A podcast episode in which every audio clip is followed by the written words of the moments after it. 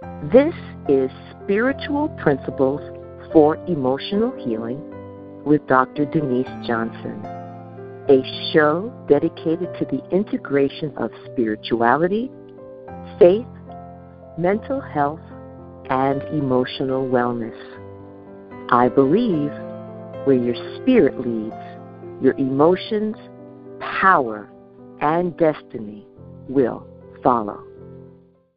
Welcome to the show, everyone. You are listening to Spiritual Principles for Emotional Healing, and I am your host, Christian emotional wellness expert and licensed mental health professional, Dr. Denise Johnson. And the excellent topic for today's show is Is psychotherapy really for black people? And my guest is the wonderful Terrance Nicholls. Terrance Nicholls is a licensed mental health counselor who has devoted himself to working with struggling individuals and couples. He obtained his master's degree in mental health counseling from Pace University and his license in mental health counseling in both New York and New Jersey. He is currently functioning as a psychosocial rehabilitation therapist at an inpatient psychiatric hospital that is ranked in the top five for psychiatry in the United States and number one for psychiatry in New York. Mr. Terrance is also the founder of Westchester Mental Health Counseling, a private practice that provides hope, encouragement, and guidance to people struggling with various mental health issues and life challenges. Mr. Terrance is trained in both secular and Christian counseling. Additionally, he is an adjunct professor at Pace University, where he teaches marriage and family therapy in a master's level program. Mr. Terrance also hosts the Facebook page Jesus Saves Marriages. Well, Mr. Terrance, it is my absolute joy and delight to have you as a guest on the show today, and I want to thank you so much for the openness of heart to talk with me in the audience today. It's my pleasure to be here with you, Dr. Denise. I'm, I'm really looking forward to this conversation today. Me too. Me too. So I'm going to dive into the first question, which is can you tell us some about your early history? Sure. I was the firstborn son. Uh, I have a sister that's five years younger than me. Both of my parents uh, immigrated here to the United States from the island of Barbados. Um, okay. they came here. Why? Because this is the land of opportunity. Yes. Um, and yeah, we know, yes. And my father was involved in electronics. He was able to land a career as uh, as an executive at a large corporation, um, nice. and had the challenges of being a black professional male in corporate America in the late '60s, early '70s. Yes. My mom, she worked in the healthcare profession. And when we got older, she kind of went back to work. She worked at a, a nursing home. And mm-hmm. one other thing that she always did was she always was involved in church. Great. We grew up in the suburbs. Yeah, we were grew up in the suburbs, and I was one of uh, just a couple of black families on the block at the time. I attended an excellent school, and I did well in school because education was really important to my parents. They really emphasized yes. that. Yes. Um, yes. It, so let me ask you, what what was it that actually made you interested in mental health per se, or getting a degree in that exactly? Uh, I really enjoyed helping people. And yes. um, people found me to be a good listener and valued my thoughts and my opinions, and it just felt comfortable and it felt natural for me. Um, so that's how I ended up uh, landing in mental health. And it really wasn't when I went to school originally for my undergrad degree, I mm-hmm. studied business administration. Wow. But I also took some um, psychology courses. So I had enough courses to minor in psychology, and I loved it. But I didn't pursue it because people said you're not going to be able to make any money in that unless you go for your doctorate, right? Yeah. yeah. unless you go for your doctorate, and at that time I'm thinking that's seven years of school, and I, right. you know, my priorities weren't in the right place then. So I said, let me just get my degree in business and take that route. All right. And, um, and then at some point you switched over more to mental health from business? Yeah, so actually, after uh, graduating, um, I tried to start my own business. Um, mm-hmm. That didn't work out. My father invested in real estate, so we were rehabbing houses in neighborhoods of so low socioeconomic stats. We, mm-hmm. I then ended up selling real estate at one time, becoming a realtor, managed a convenience store. I even sold women's shoes at one point. um, and then oh. in 1995, um, I taught myself right after college really how to um, navigate uh, Microsoft Windows, and uh-huh. I was able to start a career in IT. Okay. And that career in IT was very lucrative. I was able to get up, go, rise high up of the corporate ranks. I went from a network engineer position to network operations manager, having meetings with the top executives, the CTO of the company, uh-huh. um, con- commanding a great salary, and life as I thought at that time was was great and perfect. Okay. Right. Yes. Um, and then, uh, you know, somewhere in my mid 30s, I, I, again, although I was making good money, I said to myself, is this really what I want to do? Um, right. And do I see myself doing this, you know, until retirement? Yes. And the answer was no. You know, the answer was no to that question. Okay. Uh, so then the thought was, well, what do you want to do? And then I went back mm-hmm. to, as we discussed earlier, what I loved. I loved helping people. All right. I love that about your story. I love the fact that, you know, the seeds that are planted when we are young really right. do grow to fruition, even if our path is an unconventional one. And yes. um, I also will add to that that I know in the economy of God, nothing is wasted. So that all of your Amen. business background and IT background, I'm sure, help you with what you're doing now in a way that people who didn't have that background may not have. That's true. Um, you know, it, it, to touch on that, you know, when I think of uh, my spiritual history, I think that, you know, my mother, when I was growing up, it wasn't an option. We were going to church every Sunday, right? Whether right. we liked it or not. so we attended a church, and at that time, that church it was an all-white congregation, um, and then mm-hmm. slowly over the years transitioned to become an all-black congregation. Okay. Um, and in in being there with my mother, she also had me involved in things like Habitat for Humanity and uh, doing walks for hunger and working in the food okay. pantry, which helped to really develop an empathy for other people. Yes. Um, that was great. Um, I then, you know, just going through the line of how things were in my spiritual walk, yes. I, I I stopped going to church when I went to college, right? Because again, my okay. priorities changed. Yeah, yes. the most important things were partying uh, getting a car and dating. Um, yes. But you know the Lord, He He tugs on us every once in a while. Yeah. Um, and I, I remember Him tugging on me in my early twenties, and I I went back and I joined this church. It was hosted by this young pastor with a startup, and mm-hmm. um, something just didn't seem right. I left that, and I said, you know, what? I'm just going to focus on my career in IT, and okay. I did that and I chased the money. I chased the material things. I bought a house. I bought a luxury car. And I thought to myself, I was living this American dream. But right. at some point, I also said, you know what? You have all these material things, Terrance, but you have no one to share it with. Right.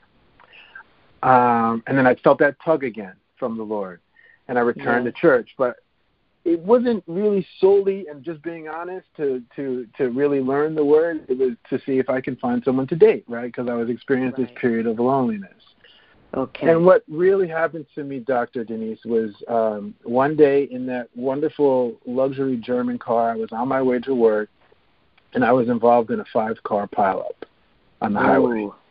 All right. Yeah. And uh, the airbag exploded. The guy behind me thought I was dead for sure. He ran Oh, out. Remember, he ran to the side of my door, and he screamed, "Are you okay? Can you move? Can you move?" And you know, the car was filled with the smoke from the airbag, and I had Right. no. There was no marks, no evidence of any damage to me. The car was completely Wow. destroyed, and I, yeah, and I stepped out of that Dr. Denise, and I said, from this day forward, I'm going to devote my life to Christ and doing I work. love that.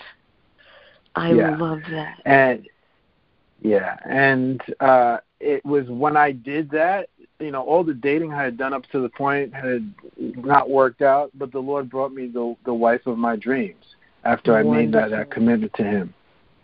Wonderful. And then we started attending a, a, a church, a Bible teaching church together. We were engaged within three months and married a year later. that is excellent. Uh, oh, I love that. Yeah, love and so today, you know, the two of us kind of we we served the Lord together in various capacities. Um, and I took a Christian counseling course. Um, and then I remembered another pivotal time. You know, I took Uh-huh. this Christian counseling course, and I said, "I love this. This is what I want to do." Yes. Uh, but my but my wife had just, uh, you know, she was pregnant. We were expecting a child. I got this glossy flyer for a local university offering mental health counseling classes. I went to their open house. It sounded great. And when I asked them how much it was going to cost, they said $60,000. wow. And yeah, and I didn't have that. And with the newborn um, coming, and I didn't want to go into debt. So I said, Lord, if this is something you want me to do, you will open the door for it to happen Yes. Yes. and he did he did an amazing work he was able to uh my wife got a new job after a lot Uh-huh. of prayer and it was at our university um and her having that job afforded me the opportunity to go back to school and pay pretty much nothing for my master's degree in mental health counseling Excellent. Excellent. Excellent. You know, I it just gives me chills and goosebumps just to hear yet again how God orders the footsteps of those that he loves. And he um, does that just makes me really it just makes me really really happy so you kind of answered it but i want to ask you how your personal and spiritual histories how they make you who you are today and contribute to what you're doing today As you mentioned earlier, I think you know there are three things that contributed. One was my upbringing. Um, Okay. You know, church introduced me to God, to Jesus, to the Holy Spirit, and it Yes. planted those seeds in me. Um, Yes. And over the year, those seeds grew. And like I said, the Lord, you know, tugged on me. I did my thing. We have free will, but He tugged on me and brought me back. Um, and then I got back in sync with what He wanted me to do. Um, also, contributing to my upbringing um, was that I grew up in a very diverse, culturally diverse town. All right Um, and for that reason, I find it I'm very comfortable talking to to anybody. You know, Okay. um, and I think when you're gifted with this gift of counseling, people just approach you and start talking. Um, Yes, they you know, do. there, they do there, there are times my wife will say, "I'm just going to go to the restroom. We'll be at let's say a mall or something," and then she'll come out and I'm and I'm having this conversation. The person's telling me about their challenges in their marriage and the challenges. Yeah. kids, And she says, "Did you know that person?" I said, "No, I just met him while I was waiting for you." oh it's so true So, oh you know, it's so I, I so I feel comfortable talking to anybody. That volunteering that I talked about earlier helped to develop that empathy in me. yes Um, I- I think my refocus about material things was important in contributing to this. So, you know, I had several careers. So again, I, that gives me ability to relate to various types of people. Um, I learned that money isn't everything. yes amen Uh, amen to that Amen. And and that material things can be taken away, right? Yes. Like that luxury yes car. in the blink of an eye in the blink of an eye. Yes. You know, and In the blink and it of was later that I realized, that that material thing became an idol. Yeah. And uh and I can remember even saying, "I love this car" over and over, and it, it, yes. it became. I put that thing before the Lord. Um, right. And then the the third thing I think that contributed was again the spiritual. Um, my mom raised me up in the way that I should go, and when I got older, I didn't depart from it too much. Yeah. Right? I came back. um, I love know, it. Um, that I learned that when God gets involved in things, things work out best. Yeah. Um, and you know, going through the mental health counseling program, I studied several different theoretical approaches to therapy. And I remember in my very last year, I told my professor, I said, I can't find one useful intervention here that I can't trace back to the Bible. I agree. I agree. really? I wholeheartedly agree. Yes. and what did he, he or she say when you said that? And it's it, it's interesting. He said, "You know what, Terrance? You should, if you go get your doctorate, you should write your thesis on that." And I said, "You know what? I think I will." Um, yes. And I don't know if that is in my plan, uh, but it, it is so true. I mean, so many of these theoretical approaches, and, and they come out. This is the new thing, right? And I'm like, wait a minute, they just took this from Philippians four, right? right? Yes, or, exactly. Or or this whole thing was just taken from a proverb, you know? Exactly. And they're packaging it as this this new intervention, and I have yet to find one useful therapeutic intervention that I can't trace back to the Bible, or a story in the Bible where we got to see the characters in that whatever the setting or the situation that they're in that we can't use that now as a way to to to help other people right and to learn from yes. ourselves right so yes. we don't have to commit those same errors in life well i think this is the perfect place for a break please join me after the break when my guest licensed mental health professional terrance nicholls founder of Westchester Mental Health Counseling in White Plains, New York, will talk more about whether psychotherapy is really for black people.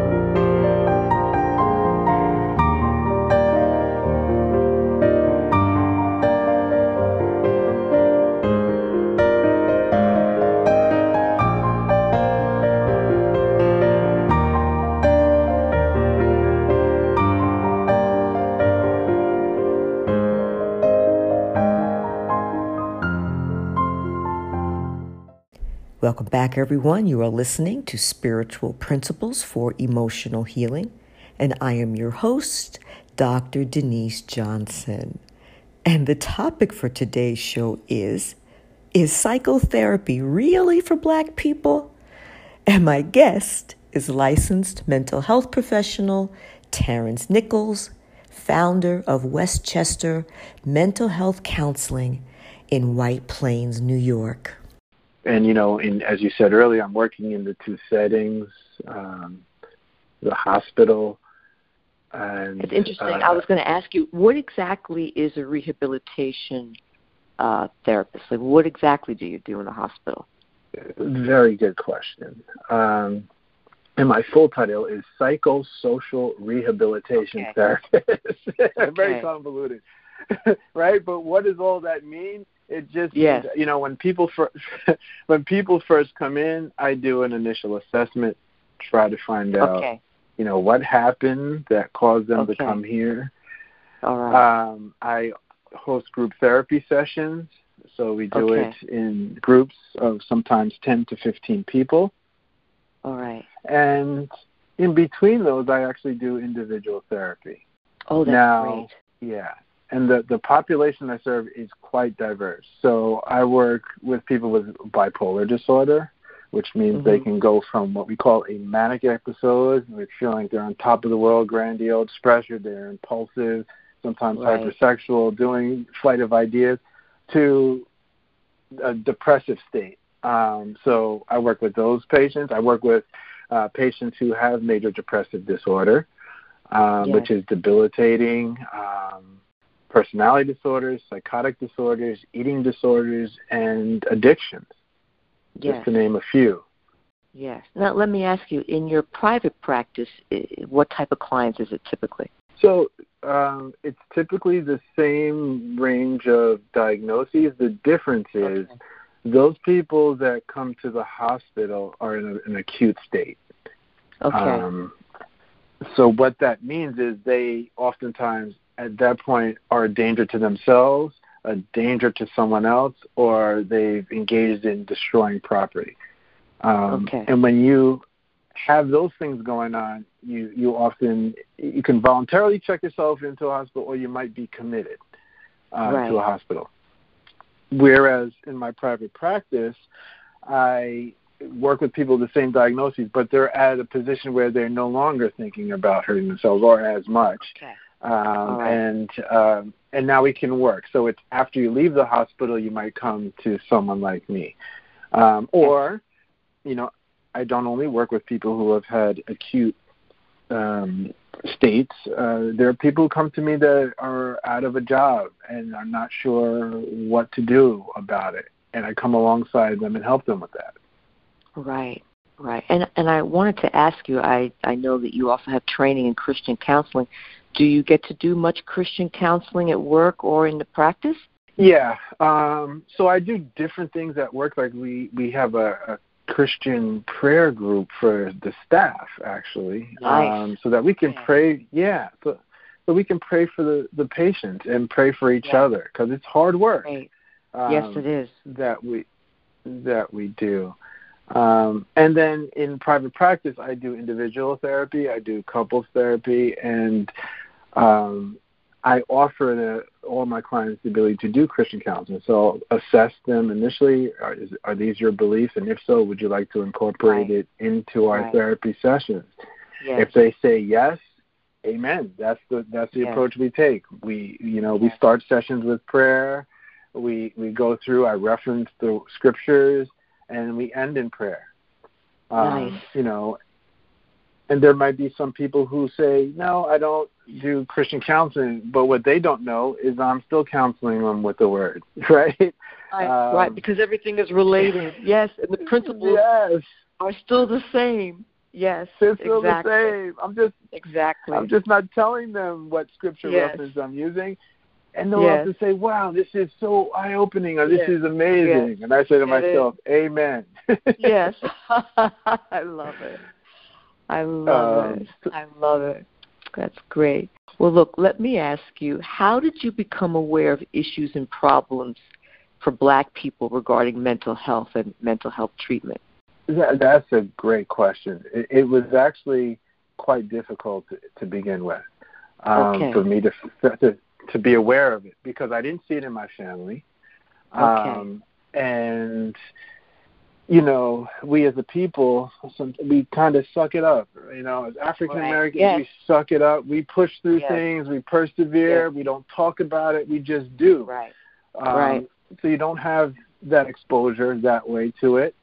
Um, you know, I often see sometimes like kids when they're having challenges in schools, they're they're, they're labeled as misbehaved or bad or out of control um, and as adults, sometimes we were just described as lazy or, right. or criminals when there is some underlying mental health issue going on. Right. You know, um, but we were. I the way I always saw it is like it was. We were kind of made to think that it was a choice. We've made a choice to be lazy. You know, right. um, this this child who's struggling made the choice to just be disruptive in class, and sometimes the schools weren't even exploring to find out what might be the reason. Yes. Right? There could be several things that contribute to that. Yes. So those things we don't see it on TV, right? When you watch TV, you didn't see black people in therapy. We see uh, Right. white people in therapy. The therapist is Yes. white. The the Yes. the client is white. And you say, okay, that's something they do. Um, Yes. So didn't see it there in our community. We kind of sometimes hold to, you know, we're not going to air our dirty laundry, right? Not put the family Yeah. stuff out there, right? So people Yes. don't talk about it. So Right. how it was actually brought to my attention was when I started working at the hospital. Okay. And I started to see that more of us were being admitted to the hospital for various diagnoses. Um, Okay. And I realized that something, this was important because what was happening, or I think even still happens in our community, is a lot of times because we don't seek therapy, we don't have a history of therapy. So if, let's say, I do something and I act out without a history of therapy or a mental illness, I'm going to go to jail, right. right? But if I act out and I have a history of mental illness and I've been maybe managing that with medication and I can articulate that, let's say, when the police arrive on the scene, then I'm going to go to a psychiatric facility Yes. And get You know, help. Yes. and get help. And you know, it brought to my mind. I said, how many of us are going to jail when we really need to be going to the hospital? Right. And it's quite a few, I would tell you. Yes.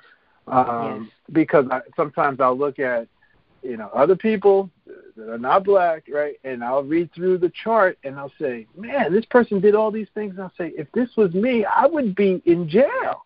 You know, It's but again, because true. there's a docu- there's a documented mental health history, it doesn't go that course. So that was one thing that really opened my eyes to the need for it um, uh, in the black community.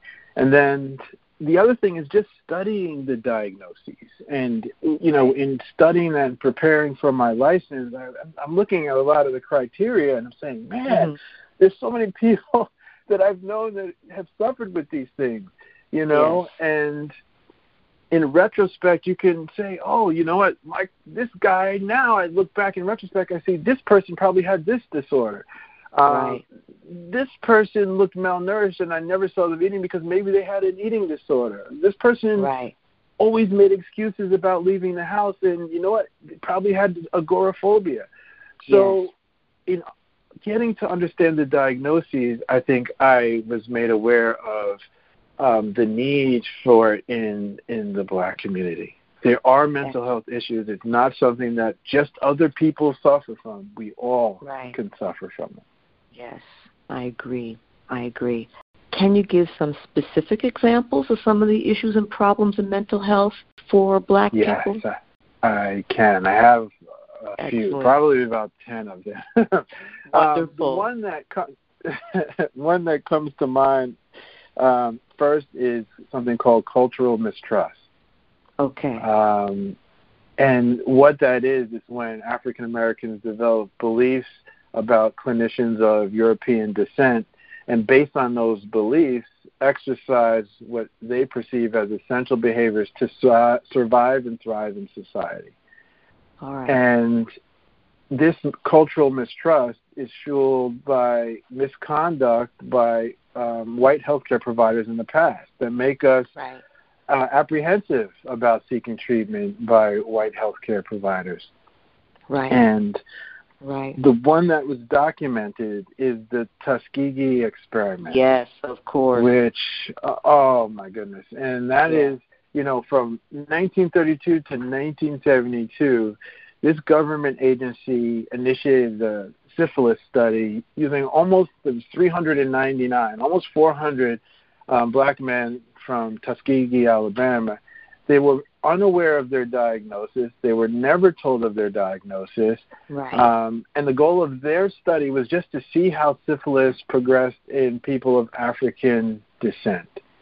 right. Um, the horror of it was when the study began, there was no effective remedy. But 15 years into the study, penicillin was found to be a cure, but it wasn't offered to these folks that were in the study. They weren't Yeah. informed of their diagnosis. Treatment was withheld, and many of them died from the disease. uh, or yes. the disease related complications. And we yes. still to this day, Dr. Denise, don't know the implications of that and how that affected their kids and their kids' kids. You know, yes. for generations could have been affected by that. Um, I I agree. And let me let me just add to that that you know that the medical mistreatment of African Americans or Africans goes all the way back to slavery times. And yes. you know, where black people were heinously operated on, not given proper accommodations.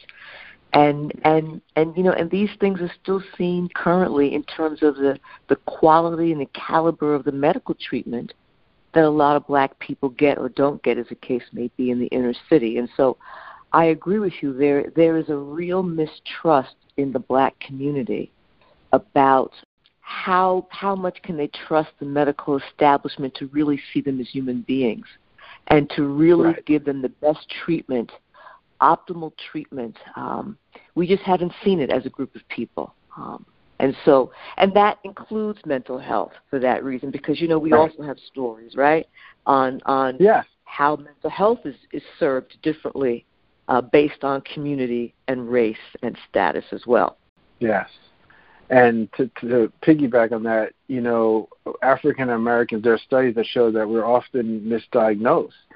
Um, yes. And in fact, three to four times more likely to misdi- be misdiagnosed with psychiatric psychiatric disorders and mental illness. Um, right. And also to touch on something you just said, you know, I remember when I relocated um, I had high blood pressure and I needed a doctor to manage my blood pressure in this new area. And I went to this magazine, which was like the who's who of doctors in my area.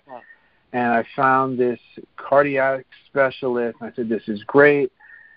I went to see her and she wasn't welcoming. She Wow. It, know, it just blew my mind as a cardiac specialist. wasn't familiar with the blood pressure medication that I was was taking.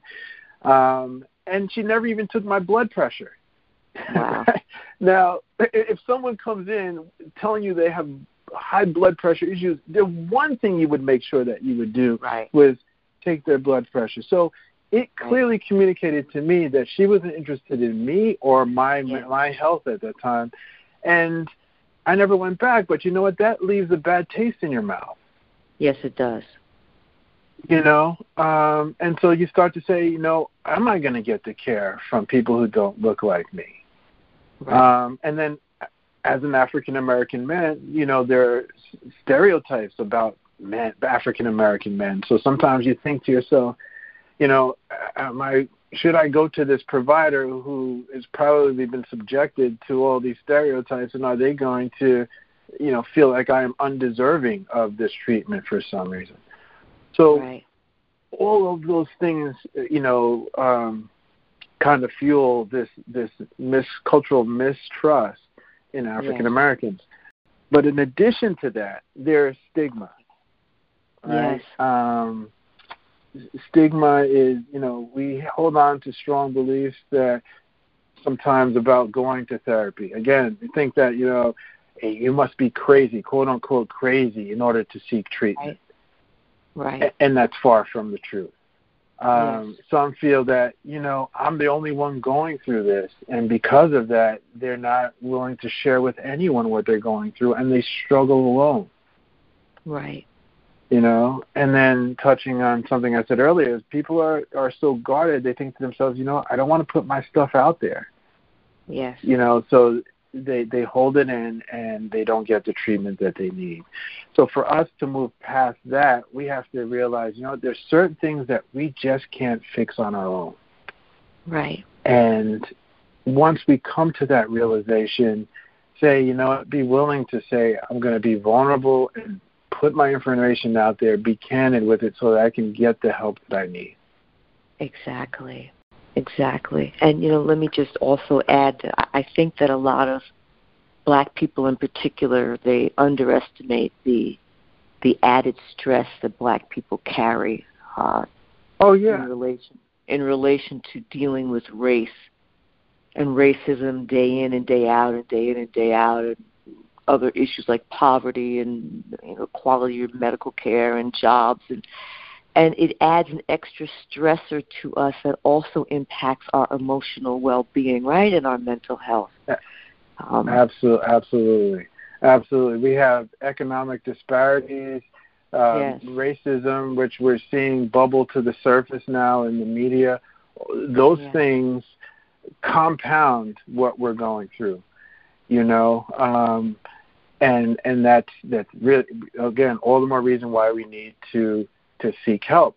Sometimes it's the people people are unaware that you know they have enough symptoms to even qualify for a diagnosis, and um, you know if you're seeing let's say challenges with your sleep and appetite and you withdraw from doing things that you once enjoy, I, and, and the person identifies with being depressed, I often ask people I say how long do you think you need to be in that depressive state for it to qualify as major depressive disorder.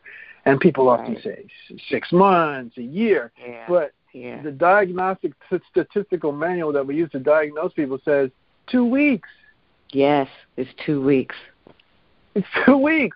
So and, yeah. and again, we we as people have been dealing with things for weeks and months and maybe even years, and we don't think that maybe what we have is severe enough or don't even realize that we or we definitely satisfy all the criteria for this diagnosis, and that there's treatment out there that can help. So, yes. um, more more awareness about diagnoses is important. Doubt that treatment will be effective is another thing, right? Some believe that therapy is not designed for African Americans and therefore it won't be effective for us. And that is far from the truth. Um, we are human beings. We often advocate for that, right? We say that we're not we're just like everyone else. We want to be treated like everyone else. Well, yes, guess what? Our body chemistry is similar to everyone else and right. you know what? The interventions that could be helpful for people who are not African American can be helpful for us. Right. So we need to drop that uh, thought that you know treatment can't be effective for us. Well, I think this is the perfect place for a break. Please join me after the break when my guest, licensed mental health professional Terrance Nicholls, founder of Westchester Mental Health Counseling in White Plains, New York, will talk more about whether psychotherapy is really for Black people.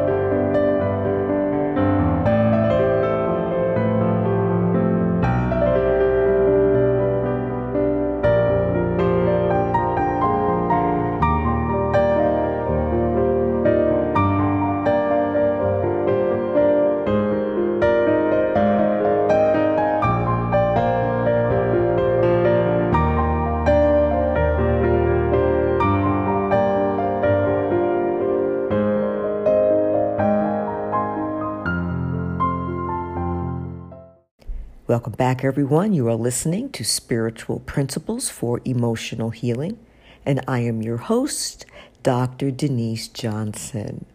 And the topic for today's show is Is psychotherapy really for Black people?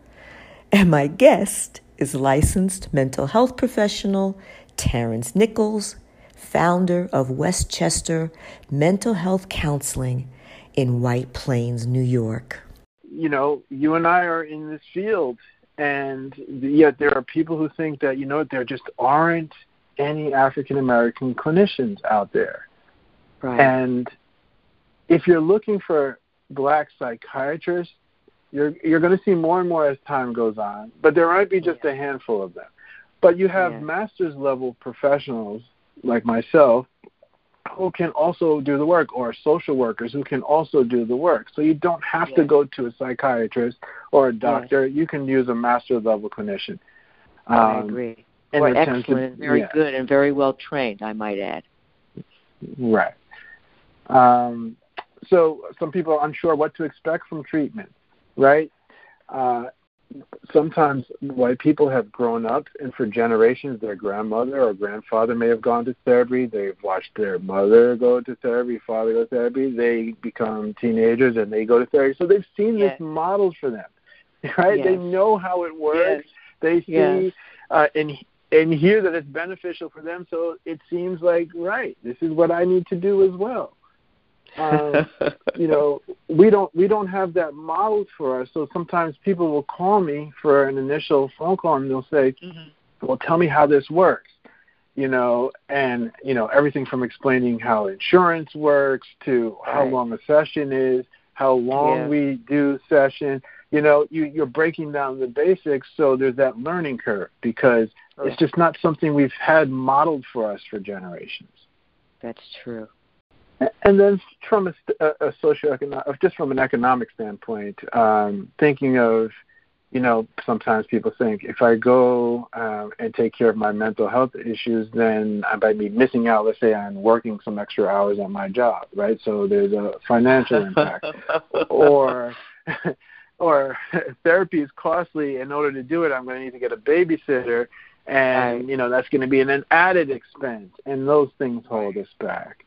Um, right. And then the last thing I want to add is uh, I find that a lot of people say, you know, I, I went and I just I spoke to my pastor, and yeah. Amen. You do that, but there sometimes comes a point. it comes a point where yes. your pastor needs to have realized that you know what this is something that I can't treat, or this person needs additional help from a professional. Right. Right. Um, because you could actually be doing the person a disservice by trying to help them if you're not qualified to help. Right. Especially if it's related to one of the more severe uh, mental health issues that you were talking about, or you know, trauma issue, right. or different things like that. I can see that being an issue. Absolutely. All right then. Excellent list. So, can you tell us some things that can make mental health treatment better for black people that you haven't already mentioned? Uh, yeah. Um, I think integrating it, uh, you know, I just talked about people, uh, you know, going to church or going to the pastors and kind of just integrating that spiritual orientation can make things better. Yes, uh, you know, their their religion is is familiar or Christianity is familiar, so build on that foundation. Yes, um, yes. I, let me say, I, I don't think a lot of people I don't think a lot of people realize that like you, there are plenty of people that can integrate Christian counseling or, or any spiritual practice into their therapy work. The client just has to ask.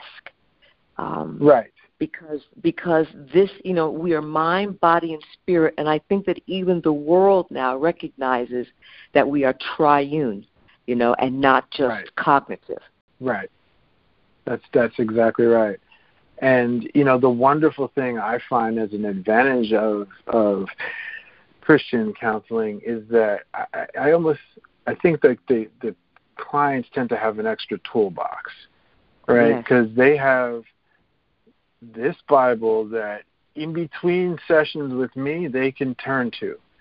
Right. Um, you know, they can pray to the Lord on the way to a session or on the way home from a session, anywhere. You know, they can listen to the guidance of the Holy Spirit, and they are getting uh, therapy continually. Whereas someone who's solely just going for um, secular counseling, they feel great and invigorated during session and then they leave and then you know a day or two later they're just saying i can't wait to get back in the room because i need it again. I need another injection right. of this. You know? Um, so i think integrating it would be important. Education yeah. as i said earlier you know you can't uh, get something treated or seek treatment for something if you don't know that you have it. Uh, right so understanding different diagnoses, looking up your symptoms, it's probably easier now than ever with the internet. Yes. Not that you can trust everything, but it's a good place to start. Yeah. Um, I think also understanding that you know there's this uh, thought about nature nurture and how much of one contributes to uh, someone maybe having a struggle or a mental illness. Mm-hmm. So is it your circumstances solely, or is it something biological? It can be a little bit of both. Um, right. Right. And it's important to know that because just looking through history, you might say see a pattern of a certain diagnosis in your family, and that's important right. to know. Yeah. Um, so so you can be aware of it, take a proactive approach of it, uh, and then I think knowing that there are different alternatives, right, uh, for okay. for treatment. You can go see a therapist. You can go see a psychiatrist. Right. You you know, does it have to? Do you have to get on medication? Maybe not. Right. Maybe right. Ther- talk therapy is enough, or right. maybe um, you know, uh, medication is enough. There, studies show that the two combined are more effective than either separately. So right. you can explore that. Uh, there are walk-in centers now um, where if you're feeling dysregulated, you can just walk in and they can do a quick assessment or a triage and determine what your next step should be. Right. Uh, there are day programs you can go to. There are inpatient programs like the hospital that I work for. And then if you need longer, some people that are discharged from my hospital mm-hmm. in that acute state, um, they might need more care and they might go to a residential program for three months. Okay. So it depends on what you have. Um, there's group therapy, as we find out with this this pandemic. Now you can do therapy via telemedicine over some yeah. sort of video conferencing, yeah. um, which makes it convenient. And then I also worked for a psychiatric hotline mm. at one time, and you can call in to that psychiatric psychiatric hotline. They're popping up all over the country now, and just I mean, if you're in distress, you feel like you're going to hurt yourself, you can express that. If you are just looking for mental health services in your area, you can you right. can request that, and they have that right. information. Excellent. So I think all of those things, that knowledge and that information, can also help. Excellent.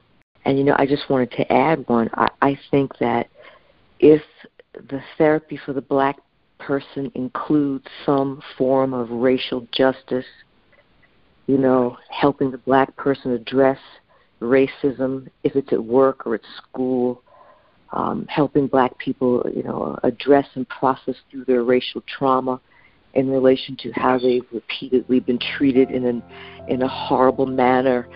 Well, our time is up for today, and I just wanted to tell you that you have been an absolutely delightful and wonderful guest very informative and very insightful.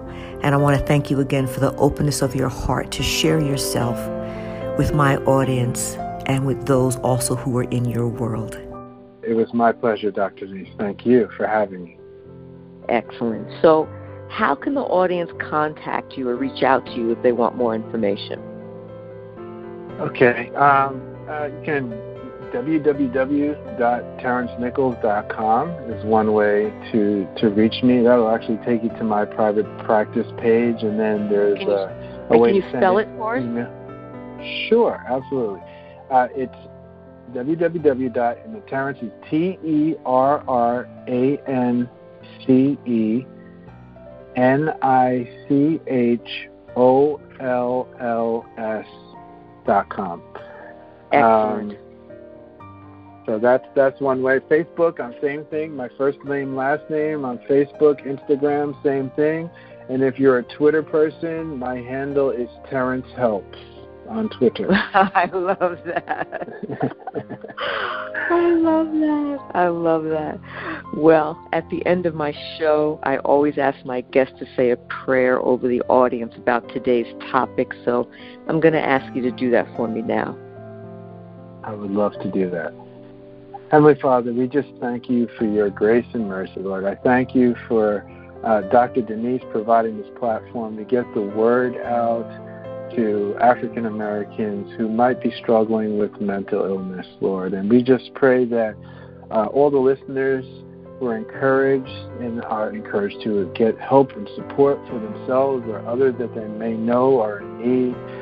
Um, I pray if if you're out there and you've tried to fix the problem on your own, if the issues have been persistent for several weeks, if it's been interrupting your work, your school, your family life, I pray that uh, Lord, you would guide these uh, listeners to clinicians who can come alongside of them and help them and take the time to explain um, how things work with counseling, with medication, Lord. And I just pray that you just you just guide them to the right clinicians and that you give those clinicians um, the insight to accurately diagnose and treat those people who come to them. So um, I just pray that everyone here listening also remembers that, Lord, we are created in your image, um, and we are fearfully and wonderfully made, as your word says. And even if we are not perfect, no one is perfect, Lord. And those imperfections, we can turn to you uh, for help, help from the Holy Spirit um, and be okay with knowing that we don't have to fix everything on our own, Lord, because you have blessed clinicians to do this kind of work. So we just thank you and praise you for all things. In Jesus' name we pray. Amen.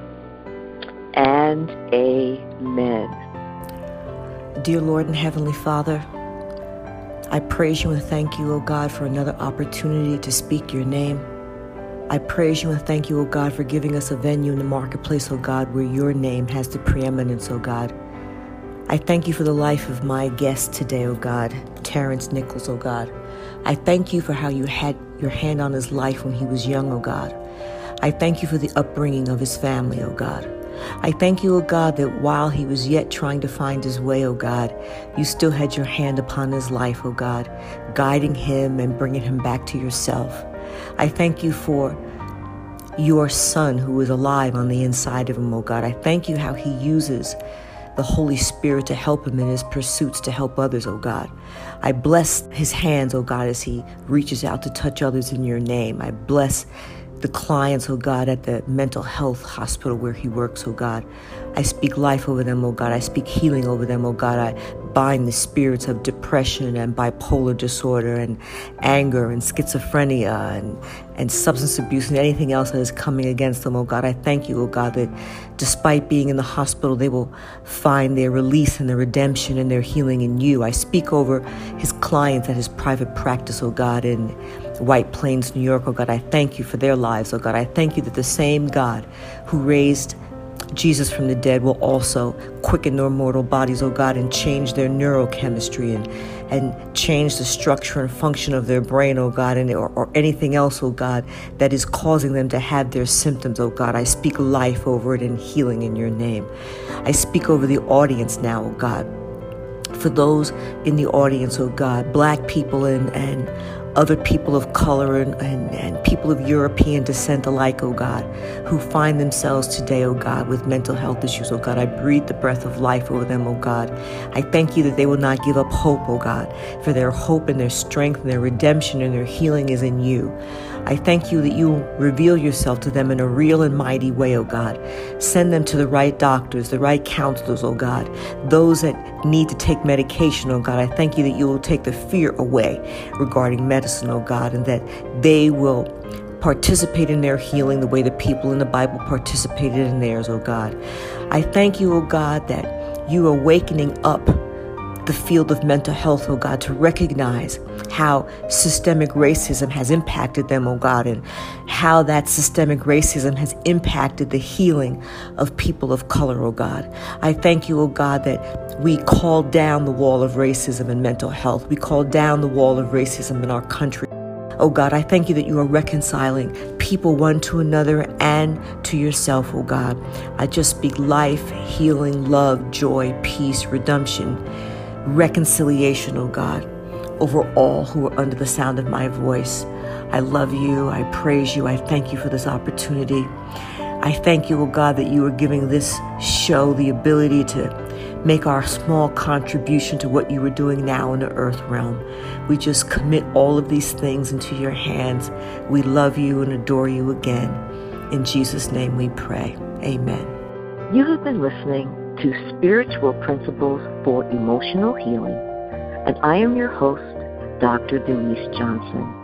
And this show will be available to you to listen to on my Facebook page at facebook.com slash spiritual principles for emotional healing. And you can also hear my show on Spotify. Because I am believing God that as you repeatedly listen to these prayers, He will heal your brokenness the same way He has used these prayers to minister to my brokenness. And lastly, I want you to always remember where your spirit leads, your emotions, power, and destiny will follow.